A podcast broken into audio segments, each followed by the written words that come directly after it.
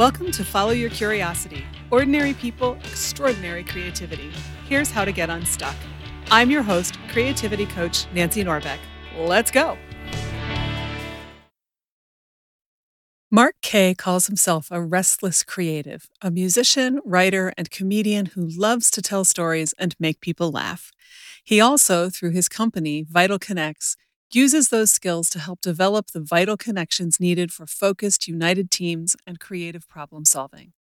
Marc tells me how and why he took the leap into stand up, how his comedy and his writing skills have influenced each other, and how he takes both of those and his business partner's therapy background and creates programs to help teams create a sense of psychological safety that lets them do difficult work from a place of greater unity.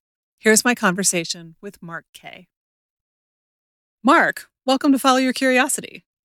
Thanks. Thanks for having me. So, I start everybody off with the same question, which is Were you a creative kid or did you discover your creative side later on? I actually prepared for this because I do listen to your podcast. And uh, I would say, I, I would say, in looking back, I definitely was a creative, creative kid for sure. How did that manifest itself? Well, I mean, I, I think so i mean it seems to me you know having had kids of my own and being around other kids kids are very creative generally um, but i think that i just i always felt like i took it to a different level. Um, you know i was kind of the weirdo or um, might say you know had a good active imagination but even when i think back to a lot of the games or things that i did with my sister and my neighbor they were all created. Uh, we used to play in the sandbox, and we we had this whole story about a farmer makes us do everything. We were like being held captive, or we had played around the tree playing witch's brew, or we'd have talent shows. And I was always into writing and music. And I don't know if it's true or not, but I um, I do think that there's parts of you that are the same now as they were the day you were born, probably and there's just always that kind of common thread to want to create something. And you know I, I, never was interested in in um, watching concerts or games on television. I always wanted to like be part of it. And i think there's something creative in, in that as well. That's so interesting because i think that's true for a lot of us and we don't think of that as a creative thing. Yeah. But it is right? It really it really is. I i think i i think of creativity as as as um activity as very active like the verb of it to to create. And i just i think that's why a lot of times people who aren't creating art you know sometimes are thought of as not being creative but actually are incredibly creative in the way in which they're thinking about problem solving because it's an active uh, thing. But it's just you know we've kind of scoped it in our society to fall into three or four things and that and that's it. Yeah Absolutely. It's like if you're solving a problem, you are creating a new solution to a thing. Yes. But yeah, we don't totally. think about it that way, which is crazy. No, it is crazy. And, and I think kids naturally do think about things that way. I mean, that's why kids ask so many questions because they are using creativity to ask, well, why is that the situation? Or why, why is that? It's very, very active. But you know, for a whole bunch of reasons, I think it's it's kind of you know it's extracted out of us as we get older and and learn uh, a reward system that might not always reward that type of uh, you know approach. Yeah. I, i've just started reading a book called the extended mind by annie oh. murphy paul. I don't know if you've heard of it but she she talks a lot at the beginning about how we're taught that our brain and our whole thinking system is only between our ears and yes. it's not true you know there's no. all of these other ways that we think and and experience the world and interpret information and i'm yeah. literally like i'm in chapter i might be at the beginning of chapter two i'm not deep into this book yet right, right. but it's still it's like just that makes you yeah. really think about how how we are taught to function in the world is so limited you know because it's like just think really hard and that will solve the problem. When a lot of the time, that is not what will solve the problem. No, no, not not at all. And I, I see that, you know, I don't I don't want to get into a whole generational thing here, but it, it does seem to me that there there's something about creativity and resourcefulness. And I find that that people who can't necessarily you know, follow a recipe or find it in a book don't understand how to be resourceful and creativity to me is an you know an immediate channel to being resourceful and i just think it's so critically important in, in everything but i'm i'm also incredibly biased you know so I don't know. yeah, we're we're yeah. not going to have an unbiased conversation about that. Yeah, yeah. there's, exactly. there's no chance. There's no chance. So, where did your creative side take you as you started getting older? Well, I, I took a huge hiatus. I would say. I mean, I think I was. Um, I, I've, I've been playing piano since I was seven, um, and then I was always kind of writing. You know, I was writing since I was a kid and in high school, and I wanted to go into journalism. And then, for a lot of the reasons we kind of just, I think, touched on, you know, ended up studying uh, science, uh, biology, and psychology because, you know, just every message I was getting, quite frankly, was, uh, you know, that was how you were going to get a job, um, even though I really wanted to go into journalism and writing. Where it ultimately took me was um, to, to nowhere land because, you know, I graduated college and then I ended up just uh, you know, working for the state and then uh, and going into marketing and you know having kids and kind of those things fall by the wayside, unfortunately, if you don't keep up with them. And then uh, when my kids got older, uh, I decided to try stand up comedy, and I was always writing throughout the whole time.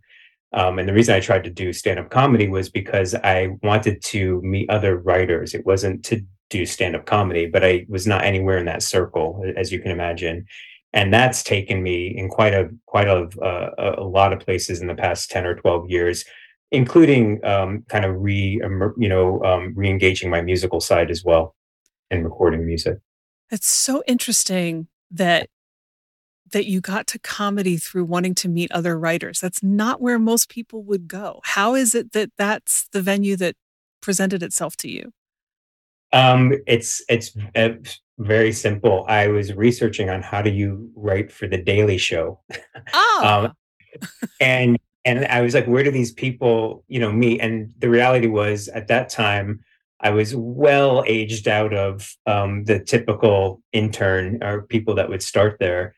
Um, and it was saying that a lot of people meet each other doing stand up comedy, albeit in New York City. Um, but you know, I thought, okay, at least that'll get me closer to people, like-minded people who might be writing comedy, which it did in some capacity, and that was it. And um, and that, and also Last Comic Standing. I I wrote to Gary Gulman. I don't know if you or the listeners remember, but he was one of the initial contestants on Last Comic Standing, and he literally looks like me, except he's like six six. And he was doing these jokes and I and I just thought he was amazing. And I wrote an email to him and he answered me. And he just said just do it. Just get up there and try it. And I had made a um like a pact with myself that I would try by the time I turned 40 uh, and I was about to turn 41 and there was this I was taking my kids roller skating. There was a sign outside saying open mic night at the at the motel. And uh, I did it. And I've been regretting it ever since. No but uh, but that's kind of how it happened. Yeah. Wow, that that takes some serious courage to just walk into a, a comedy open night and just do it. Yeah, yeah, it did. I mean, I was I was definitely afraid. Um, uh, you know, it, it's it's funny. I don't know if you have this experience, like when you've decided to do something, you know, creative or not. But you know, I got to the point where I had been thinking, thinking, thinking about it, and I it was almost like I had to choose between the depression of never doing something or the anxiety of actually trying it. But like it was going to be one or the other. And so when I realized I was either picking depression or anxiety, I was like, well, I might as well try anxiety because like I, at least I would try it. And so that's been a little bit kind of my approach for the past decade or so, you know, not to be afraid of things that really truly aren't going to kill you, you know. Heights, yes, snakes, yes. Doing an open mic, you'll you'll survive kind of thing. Yeah. Wow. So how did it go? Um, I remember it went. I it went well. Um, I was actually shocked because believe I was number sixteen, and I was only in the middle of the open mic. It was on a Wednesday before Thanksgiving. This is and and wow. I remember there was a guy sitting in the front, and I don't know if you ever saw Despicable Me, the mm-hmm. the movie, but um, what, what's the guy's name that you know with the the, the, back, the big black V-neck back? Um, Oh, he's the, the, villain, but it's, I I, I want to say like Vilnius or something, or that's probably where he's from. But there was a guy that looked like him. I mean, his back was like seven miles wide, and I and he was heckling people, and I thought, oh my god, like I am totally like, what am I doing? And I I don't know why to this day, but he did not heckle me, and I just thought, okay, uh, I got through it, and I was kind of hooked, you know, after that. So it went pretty well. Yeah. And then did you find the community you were looking for?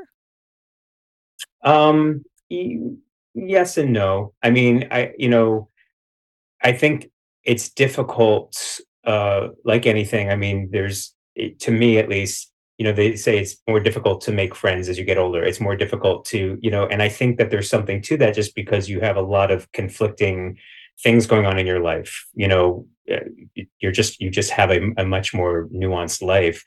And I I found community. Um, I found some very good friends uh, there, uh, but I don't think I would say I found community um, at least in this area, at least the way I, I wish I would have. Yeah. Wow. It could be because of me as well. I'm not trying to say it's like because of the people, but it just did, it didn't. Um, you know, I, I listen to Sarah Silverman, and they all hang out, and you know, and I, I I would love to have that that type of tight knit community um, where it's not about the comedy, but it's about kind of connecting. And I have that with a few people, but um, but not on a grand scale. Yeah. So you go to an open mic, you get Mhm. hooked. Yeah. What do you do from there? Do you just keep open micing? Do you take courses? Because I know that there are comedy workshops and things like that. Yeah. What what Mhm. Yeah. happens? Um, well, I I yeah, I got hooked and then, you know, I did it for a few months and then I remember um I didn't do it for, you know, 5 or 6 or 7 months. Um my kids were probably like 10 and 12 or something. So they were older, but they, you know, they they were busy and I would only do it um sort of when I didn't have any other any other duties at the time. Um, but I would do open mics, and then I became friends with a couple people who would invite me to their rooms, and I would start hosting and and getting hired to do things like that. And I would do it when I could. Um, and uh, I did take a I did take a class at the Stress Factory uh, in New, in New Brunswick, New Jersey. You know, maybe a, a couple years in. But mostly, what I was doing was was writing, and it really wasn't until like my kids were in high school um, that I started you know, performing more more often.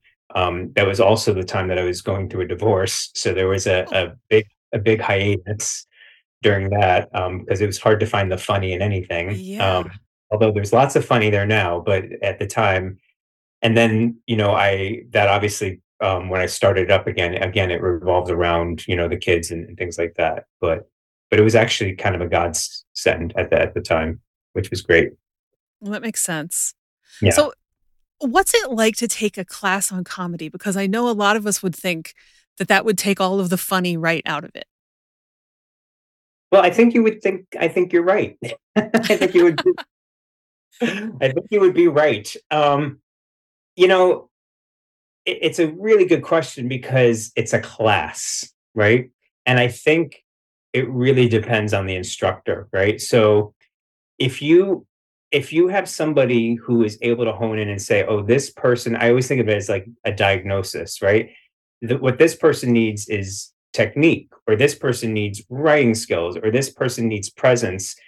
The problem is, uh, to, to be honest, anybody can say they're an instructor and a teacher, right? And so, what I would say is take a class, but watch the person and call the person, talk to them, make sure that this person is going to provide you you know what you need um, i've taught i've taught comedy classes now and i'm always very super sensitive to make sure that i am providing some sort of value because you can easily go down the rabbit hole of you're, you're you suck and you're there, you shouldn't be doing this at all. And actually when i took a class it set me a little bit backwards because it, it really made me rethink a lot of what i was doing and how i was doing it. And the thing about any art form is it's very very subjective right? And so I, I think there's something to be said about what it takes to be a good writer or have good presence or right there are obviously things that are like that but there's a lot of art to it as well, not science. And so I think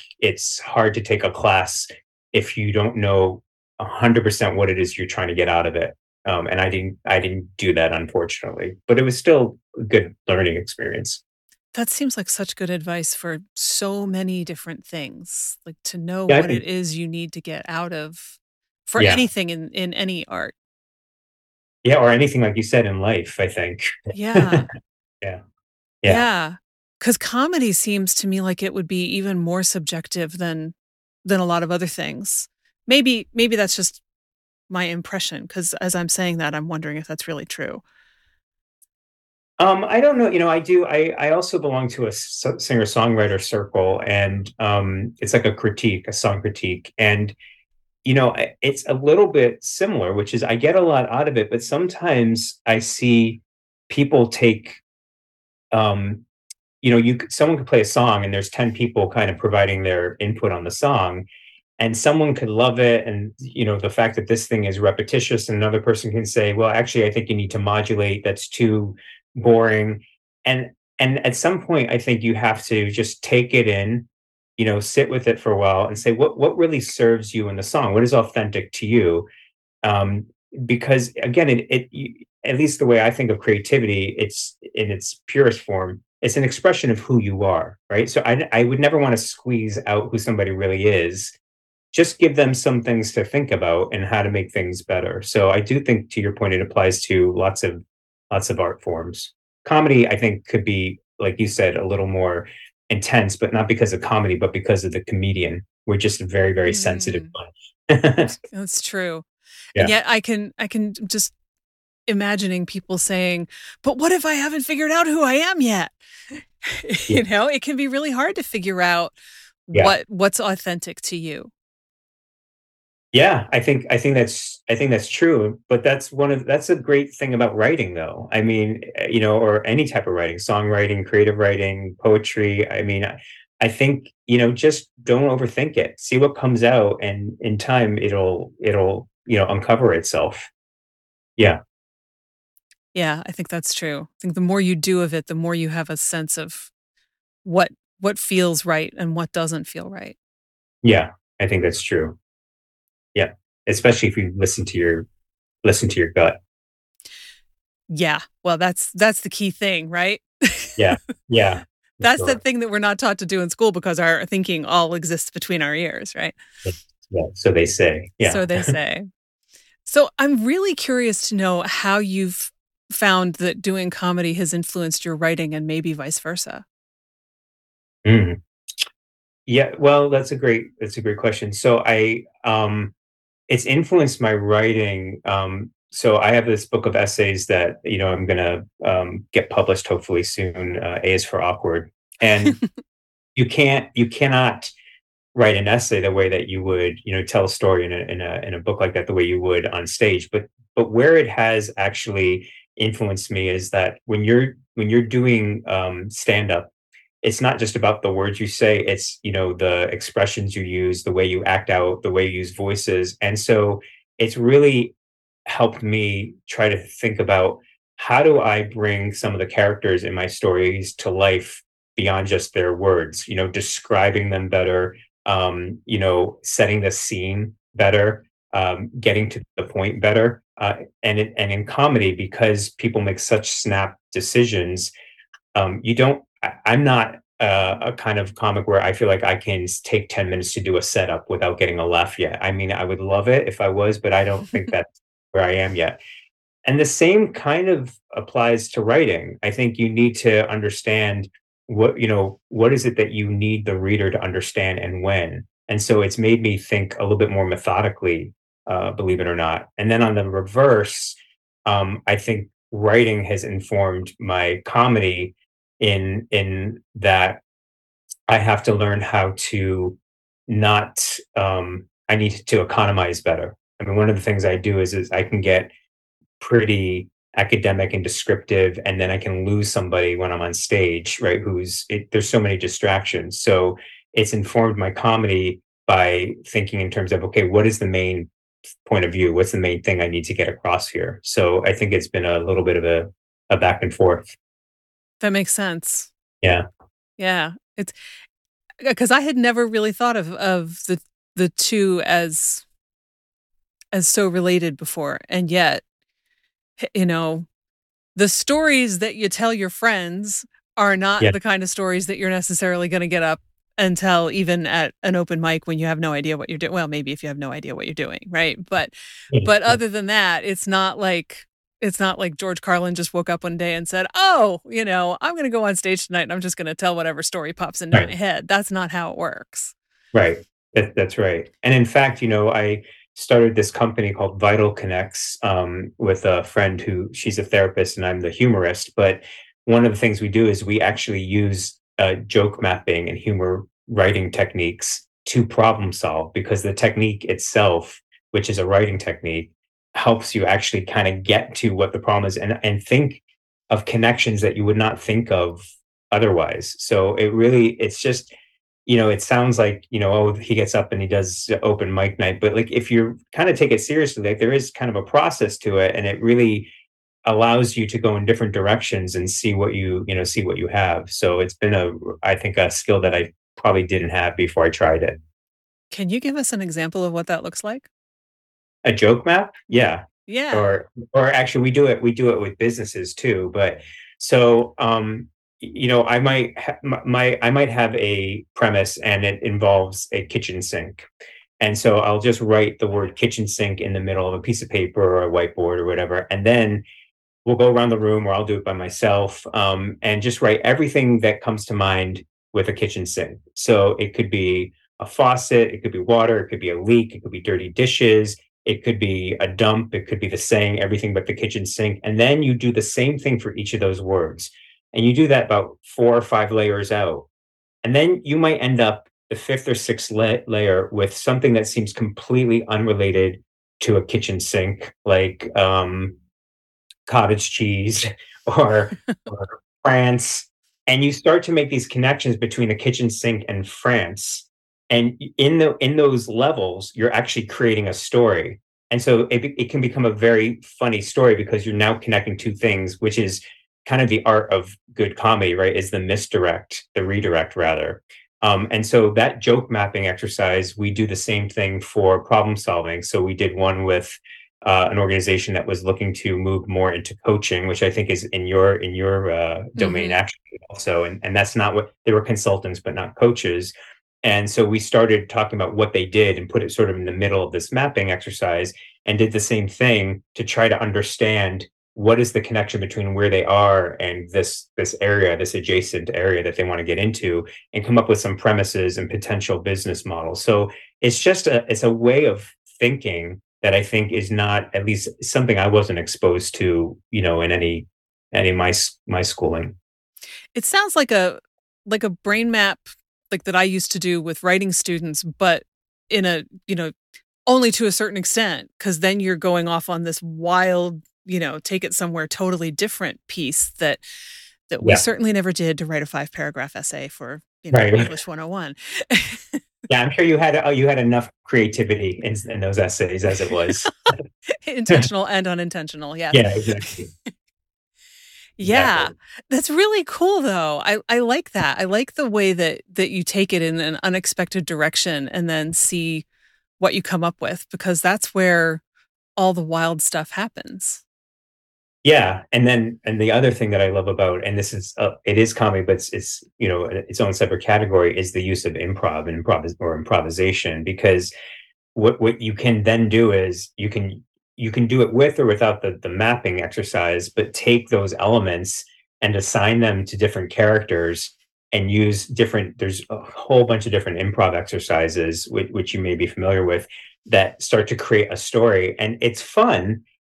At the same time, you also get like ideas that you just would not otherwise generate. I mean, you know, think about how many times the majority of my comedy that actually works because most of it doesn't, but the majority of it comes out of um, unexpected places from conversations that I have or that I hear or things that happen. It's not me sitting down at a desk and trying to make a connection. And it's and that it's really that whole process again of just kind of putting everything aside and just it's, is connecting with other people and ideas and just being okay with being a little weird, you know? Mhm.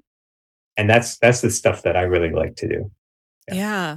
It was for some reason, the Overheard in New York website has just popped into my head. I haven't thought about that for years. Are you Oh, familiar yeah. with Yeah, Yeah. yeah. all of Yes. the and there are more than just New York, or at least there were. I don't know if it Yeah. still exists, but, you know, the random things that you hear that undoubtedly to the people in the conversation made perfect sense, but to Yeah. someone who's who's standing there are hilarious or or just Right. completely bizarre. Yes. Yeah. Yep, can't make it up. You can't make it up. You really Exactly. can't. And and Lord knows I love I love me some improv. So, Yeah. yeah. It's fun. It's it's just and that's what kids that's what I mean when I say I think kids are everyone is creative. I mean, you know, I I don't think I've ever seen kids that aren't improvising, you know, when they're on the playground making you know, it's like those are the the best stories as even when they have toys and stuff, and that's sort of I think the, you know, the real shame of having so many devices around is it takes away from, you know, im improvisation is just another way of saying play in a way. Right. Yeah. Right. And I I think we would be deeply disturbed if we ever saw kids who weren't essentially doing improv and making stuff up all the time. Yeah, it's it's true. We we have enough accountants. I don't wanna see some five-year-old in a with a briefcase and a W three-piece suit. it would just be weirdly unnatural though, you know? I mean, it would just be like, what is what is wrong with this kid? Even if we couldn't put our finger on what it was, we Yeah. would know something was really wrong with that kid. Yeah, we would yes. Um, I I I I'm sure that, uh, you know, maybe Zuckerberg was that kid when he was 5, but thank God that w Could we have less than more, right? Right, right. And and I'm thinking of, you know, when my older nephew was 5 and he appeared with a thing he had made out of Lego, and it was really just, you know, a giant block made of Lego, and he said, "This is a cake." Y And. I you know, no question in his mind. And Yeah. and I said, "Well, of course it is." But of course, because I'm not 5, there's that little voice in my head going, "Uh-huh." Yeah. And it's that little voice that goes, "Uh-huh," that's getting us all in trouble Yeah. because we're looking at it going, "That ain't a cake, kiddo, but okay." Yeah. And and they just are all in. Yes. Yeah. And that's why uh, that's why, um and that's the that's a piece that we really, really miss, um, as adults, you know, is is almost the suspension of belief a little bit, not not you know, we're not it's so funny because we suspend belief in very, very dangerous ways as adults, right? Oh, yeah. Very, very dangerous ways because it's okay. It just has it's normalized. But in ways that really are not that dangerous, but people might think we're weird, we tend not to. And it's really so backwards because actually it would be a much a much, you know, more fun, uh, I think, environment to be in where we can suspend belief in ways that it's not gonna hurt anybody, but we can just have a little laugh, you know? Yeah, there's a difference between suspending disbelief and being in denial. Yes, that's a good way of putting it. Yeah, I think a lot of us are in denial a lot of the time, whereas this is a cake Yeah. is Exactly. is a Like, whole lot healthier. Why It not? is. And who's to say it's not a cake? And it could be a cake. Yeah. If it's a cake for him, it's a cake, you know? He's not gonna eat it. Exactly, I was going to say, I'm not gonna try to eat it, but Right, otherwise, so it's a cake. let it be a cake. Exactly. Exactly. Yeah, So why why not? I know. Kids and dogs, they've they've got it figured out, I think. And they're having more fun. They're So definitely having more clearly fun. they're onto something. Kids are creative, dogs are in the moment. I mean, they they got it figured out. I don't know how, but they definitely do. Yeah, they do. The rest of Yeah. us, though, I don't know. There's there's something in that growing up thing that just wrecks it. Yeah, I think it's a common you know, I'm I'm all for being an adult and responsible, and I think that's important, but the idea that that's at the you know, that and this was me, I'm not I don't wanna talk for everybody else, but I definitely had it in my head that there were these milestone gates, and, you know, once you pass that gate, you know, y your identity changes. You have to you know, that part's gotta go, like that creative part, playing piano, trying to get in a band, like, now you've gotta be responsible, and there's plenty of people who balance everything. I so I'm not saying that other people haven't figured it out, but I was not sewn from that cloth. Um, y- you know, and I, I I'm there now, but we're getting there. Um, but it it's actually makes me a, a better human being to not have to shed, you know, shed that stuff on the way. Yeah, like the whole "You're too old for that now." Yeah. It's Like yeah, it's what does that even mean? Right. You know? right. I'm Yeah. too old to have fun? Everything has to be serious and boring cuz what's the point of living if that's the case? Yeah. Exactly. exactly. Exactly. Yeah, and I think that gets wrapped up into that word responsible.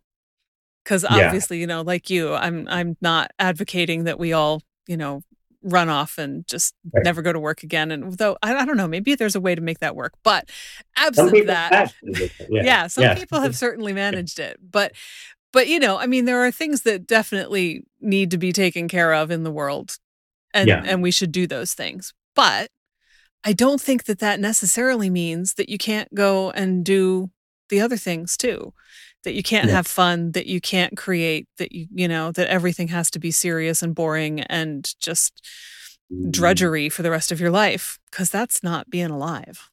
Yeah, yeah, I I agree. And that's why I'd love to I really would love to see more and more people go to comedy clubs. I think it's a thing of the it's a little bit of thing in the past. I mean, there there's still people that go, but it's not a I mean, I remember when it was, you know, big thing. You would go to a comedy club the way you'd go to a movie or and, um, it it's one thing to you can sit at home and watch funny you know, you can watch a funny comedy Netflix special, and and that's great, but there is something to be said, you being in a room with other people laughing. It just it's it's just there's nothing like it, and, um, I think that goes for all kinds of activities, actually. So Yeah. gotta get have fun. Yeah, sure. Absolutely. I just Yeah. went to see Eddie Izzard a couple weeks ago Oh, for the 2nd time, and, uh, you know, I've seen plenty of Eddie's shows Yeah. on video, Yeah. but Yeah. there is something fabulous about being in that room, and, of course, that's a bigger room. I Yeah. haven't Where been was to where was he? in Ph in Philadelphia? Oh, okay, wow, I didn't even realize that. That's awesome. Yeah, Yeah. it's like the the Remix tour from Philly, and then then I think I think New York. Not sure Okay. where all else because those are the the 2 Yeah. closest, but Yeah. Yeah. But, yeah, you know, it was like a friend of mine had tickets, was like, "You wanna go?" I'm like, "Yeah." Talk about creativity. Yeah, for sure. Oh, yeah. Yeah, Mm. I mean, that's that's a that's a brain that never stops. No. In No. multiple languages, never stops, and I suspect the multiple languages is part of why it never stops Oh, interesting. in that Yeah. case. Keep thinking in all these different Yeah. languages. Yeah. Yeah, and there was actually a segment about what works and doesn't work in different languages and and Oh, having to, like, translate bits and and change, Yeah. you know, in Yeah. order to make things work in different Yeah. places. That was really, really interesting. Yeah. But but, yeah, but that's also, you know, like I said, in in a a large theater, whereas Yeah. a a comedy club is, you know, often a smaller place, Yeah. which is a different experience too. Yeah, it is. I mean, it's a they're all they're all good, um, they're all good experiences. I I think, you know, like I like I say to people who are work with us at VitalConex, um, you know, it's the idea is not to turn people into stand-up comics or writers. It's to just tap into what is there in all of us, but unfortunately just sometimes gets suppressed for all the the reasons that we, you know, just spoke about. Yeah. So, Yeah. I would love to hear more about what you do with VitalConex. Okay, yeah, sure. So we're we're we say we're a leadership consultancy, um, and we focus on teams. So what what we've done is so just a little bit of background. My my um, the co-founder is Leslie Morgan. So she and I both um, ha have worked in corporate environments for many, many, many, many years, over 2 decades. And I was I've always worked in marketing, still do, and she worked in more operations. But in, um, right it was it was during the pandemic, we were working together and, uh, at the same company, and it was one of these things with, uh you probably heard a lot around DEI, Mhm. diversity, inclusion, and and we we had a lot of and these are very important initiatives for sure, but we'd always have these sort of DEI or team building or these type of initiatives, and then everything would kind of stay the same, right? It was fun, but then Yeah. everything would go like nothing changed. And then we'd have significant like challenges that the team would have to come together and try to solve these challenges. But it was the same challenge that we were trying to solve last year, right? And it's and, and we started asking ourselves, these are really good people. These are smart people. Like, what is actually going on here?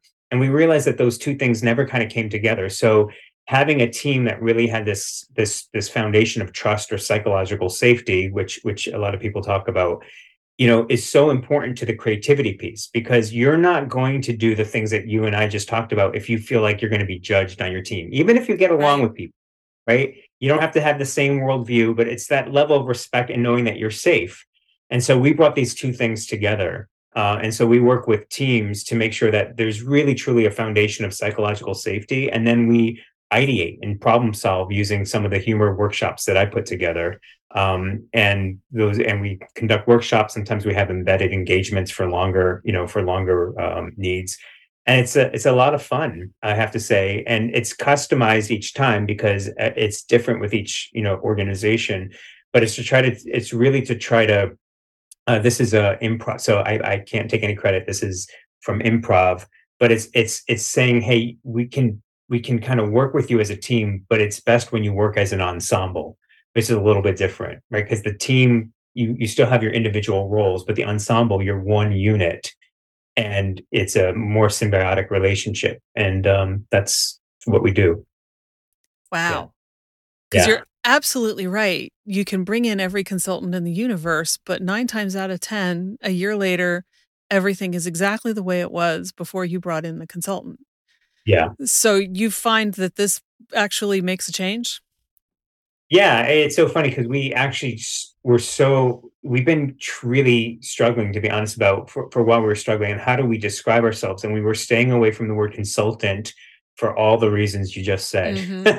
because we were on the we were on the opposite side where you know there's some good consultants but it's we had the same reaction you had and we were like oh we don't want to come in and oh that was fun and then there's nothing lasting. So yes um, we do find you know we, we've had clients say um, you know we use a lot of different exercises um, but we find that it does actually stick for two reasons. One is you know the psychological safety piece what leslie does is she talks more about neuroanatomy not just kind of you know what we might be used to like are you left brain or are you right brain? Are you creative? Or it's this idea of there's actually a thinking and a feeling brain which is based on some neuro neuroanatomy work. I can never say that word that's been done. But in doing that she she's really great at explaining how when we're when we're at a work situation or in a serious situation right the the things that we get rewarded for are are from our thinking brain almost like what you said earlier. Mhm. But the things that allow you to overcome objections conflict and problem solve are actually largely embedded in the feeling brain. And so we do these exercises first of all um, really kind of get to the bottom of the fact that everybody is coming into the meeting with a whole set of concerns on their shoulder that nobody else knows about to begin with right? And it re- that really seems to stick with people and it was a real eye opener um, i was personally afraid of getting too personal quite frankly in that in that realm and people kept telling us that we should be spending more time on that um, which tells me that we are much more alike than we think but we just don't present that way on facebook and linkedin all the time. Mhm. surprise. Um, so that part really sticks and then i use uh, i use the office or some other um, sometimes sitcoms and improv to actually ideate and joke map the way we did and that's a that's a fun exercise so that sticks and we leave them with um, we leave them with some approaches that they can use for their their particular team. Um, because you know we always say that all all hr is local. You know you could work for a a company but if you have a good team that's going to make a difference and vice versa. You can work for a great company but if your team is you know all over the place that's going to really impact your uh, your daily experience. Right. So the DEI work is not typically something people associate with humor, Yeah, right? exactly It's like big, serious, uncomfortable, unpleasant stuff. Yeah. So, how does it go when you talk to somebody who wants to bring you in and you say you're going to use humor? Because I can just imagine them being like, I'm sorry, what?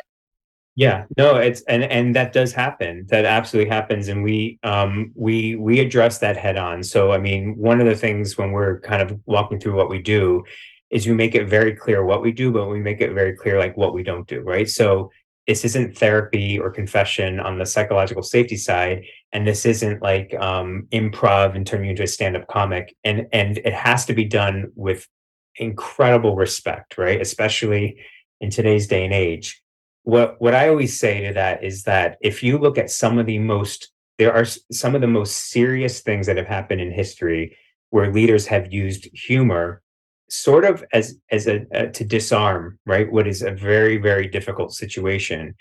The goal is to not make a joke out of the situation. It's not even to find the funny in the situation. The goal is to use humor for the interpersonal connections and relationships to then allow people to be real about how to address a situation. The problem is when people feel that they can't even just be themselves and take a breath, it, it typically can escalate and nothing actually gets accomplished. So it's humor as sort of a channel to just disarm the relationship, not necessarily, to, sorry, not necessarily to you know make uh, idle or fun of what might be a very significant situation. That being said, in the DEI space, what, what is interesting is, is that there are ways to use humor to really get to the point of what equity really means or what diversity really means when there's some people that are taking it to the extreme and and are afraid to even touch it. So there's there's there are ways in which that can help there there also but it's a very good question. It's it, it's not just dei it's actually for a lot of things uh, people get get a little bit cautious about. Yeah.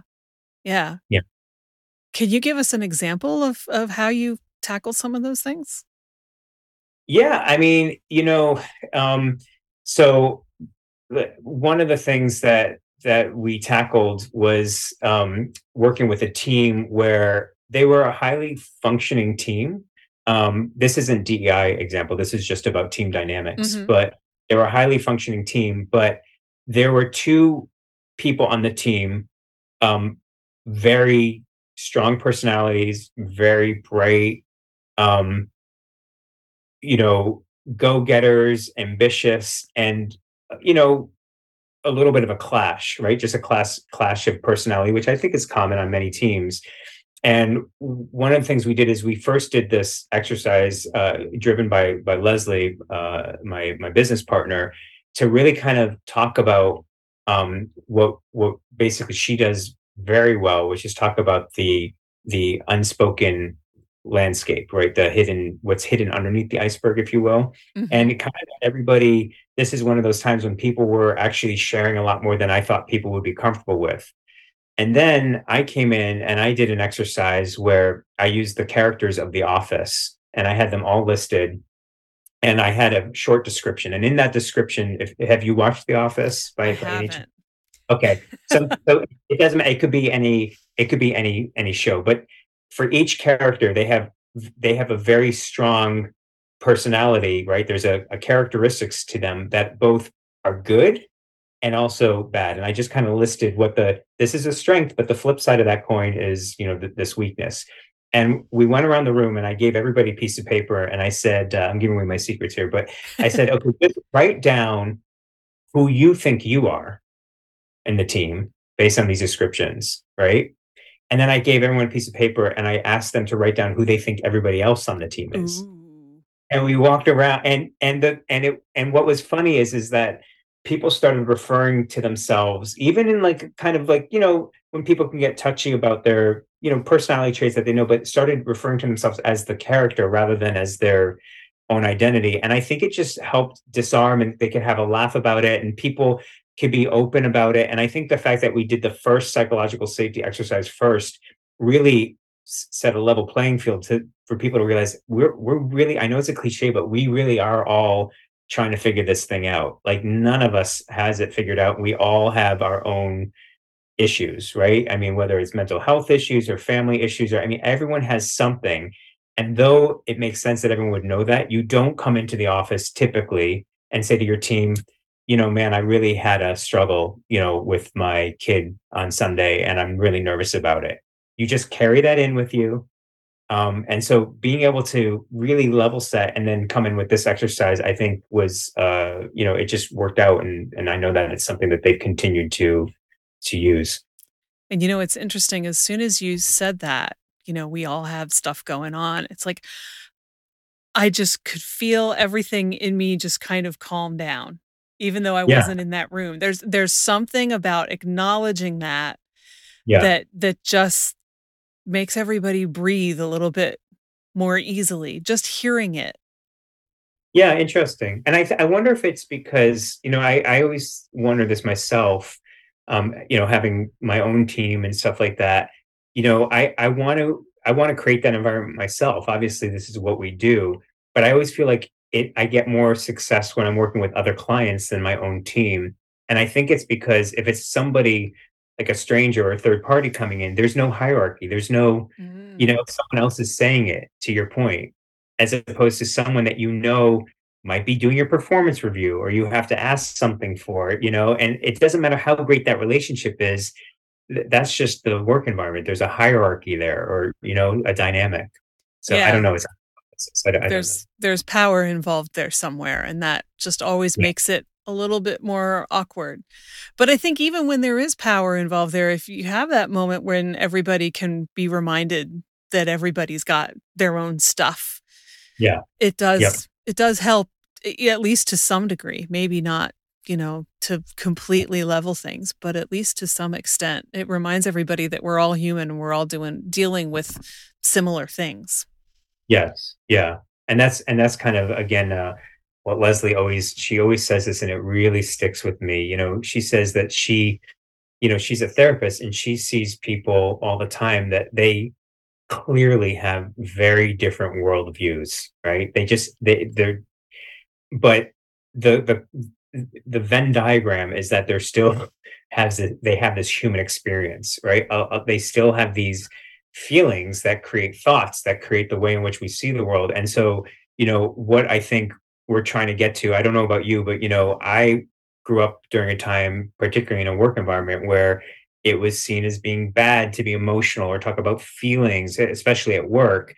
And the re- reality is, you know, I'm not talking that people need to be girl interrupted or falling like Michael Douglas falling down, right? But work is extremely emotional. This is how people make their livelihood, you know, how they pay for stuff, how they, you know, so let's not pretend that we're all robots. And and as you know, I think basic as that sounds, I actually don't think that we're reminded that very often, or at least enough. Yeah, I I agree with you and I'm I'm still flashing back to that that book and the whole everything is between your ears, right? Like it's all supposed to happen in your brain. Nothing comes from anywhere else that you might feel anything cuz your brain is supposed to be this emotion-free zone which is insane. That's not how it works. But Mm. but yeah, you know, you're supposed to go to school and shut off your emotions just like you're supposed to when you go to a job, you know? It's it's like whose idea was this? I, You know? would, if you can figure that out, I, uh, you have a book on My personal theory is that it came in with the industrial revolution and we all decided that we had to be more like the machines. That's that's my theory. I think we've been trying to mechanize ourselves ever since the steam engine. But I have no scholarship to go with that. Yeah, no, I think you're right. I mean, the the idea is is that we, I, you're that's a very good point. I never thought of it, but like at least in America and I guess other civilized, you know, Western civilizations, you know, you're rewarded for productivity. right? Productivity is not about how you feel, or I mean, it's just about getting stuff done, right? Yeah. So actually makes a lot of sense. I know. Yeah. We're we're just supposed to churn out the widgets no matter how we feel, no matter what's Yeah. going on. Yeah, I would. That's that would not work for me. It's not healthy. no, no, it's, it's not. just not. No. And actually, the widgets that we have to turn out today actually require more of the, I think, feeling brain and some of the creativity, you know, than it did in 1920. That's, you know, we, we, I think we need to change our, our reward system a little bit. So, Oh yeah. Yeah. Yeah. But I think that acknowledging that we're all human and we all come in and we all have feelings going on under the surface and, you know. Yeah. Yeah, and it's not that we, you know, it's the reality is if you if you and I work together and you were going through something and I said, you know, how are you doing or do you need help? You know, you you would talk to me if you trusted me and then we would still do our jobs. And we'd feel like, right. oh, it's not like we would have a 4-hour therapy session and I'd have to go to Costco to buy a whole thing of tissues. It's just acknowledging what's going on as opposed to suppressing it and going through the day feeling like you know you're just it's it's just whack-a-mole. It's like i always told my kids this you can suppress the feelings they're going to show up somewhere. And you know people want to know why sometimes you know why is that person so grumpy at work all the time or why you know it, it it's you know it's not you. I, I believe me it's not you. Right yeah so i'm i'm just wondering how if at all because because my sup- my supposition here could be completely wrong but yeah. how does how does comedy work into that for you? Do you find comedy to be an emotional outlet for things like that?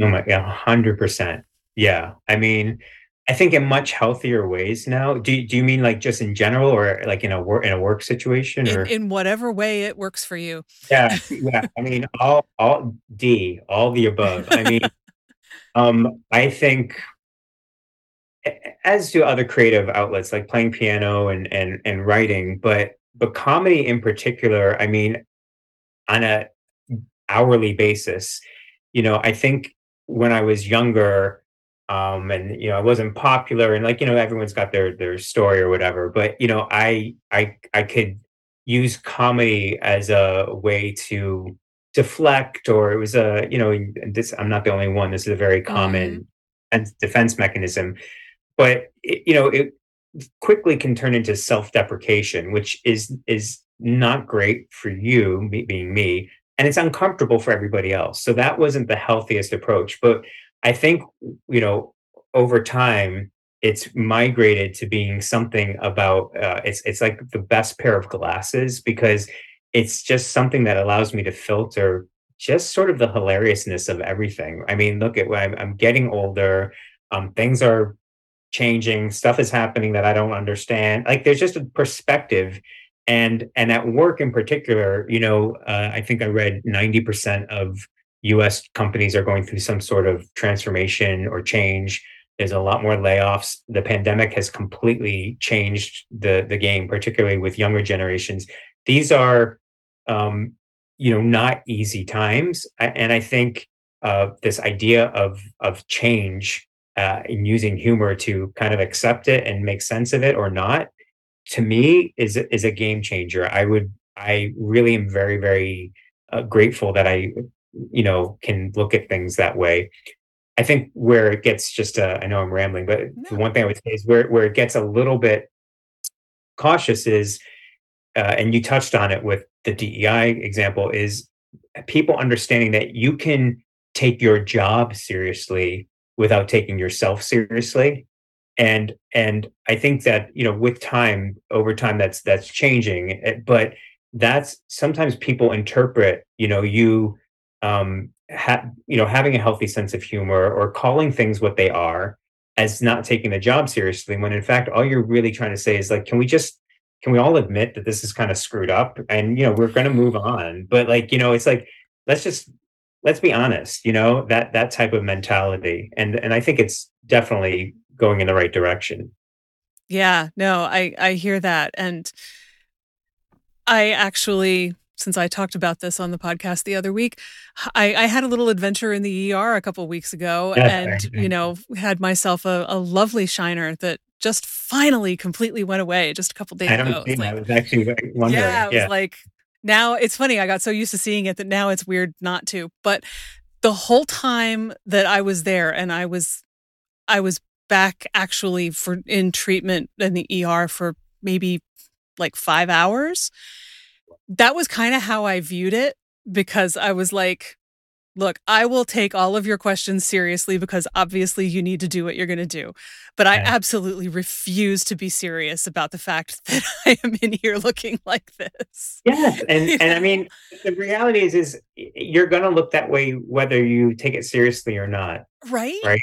Yeah. So you know, obviously, there's certain things that are you cannot. It's it, it's very hard to find the humor in, but something like that I think it says a lot about you and the way you, you know, this is just life. It's gonna, it's just gonna be messy sometimes. And uh, I, I think it's, uh, I, you know, one of the things I write about with for our blog on VitalConex is that humor is a, is a superpower, you know, and uh, it's a muscle. And and like creativity, I think some people go, "Oh, I, I'm not funny. I'm not." And actually, I think everybody has. There's four types of humor and this whole thing, but um, everybody has the opportunity it's just it's fear right it's very it's it's you know you don't have to get up on stage but even like trying to show that side of yourself to people sometimes is a very uncomfortable you know premise for certain people yeah and yet when when you're sitting there in the ER and your face is swollen up yeah. and you look like yeah. you got beaten up by a gang yeah. you know or attacked by dinosaurs or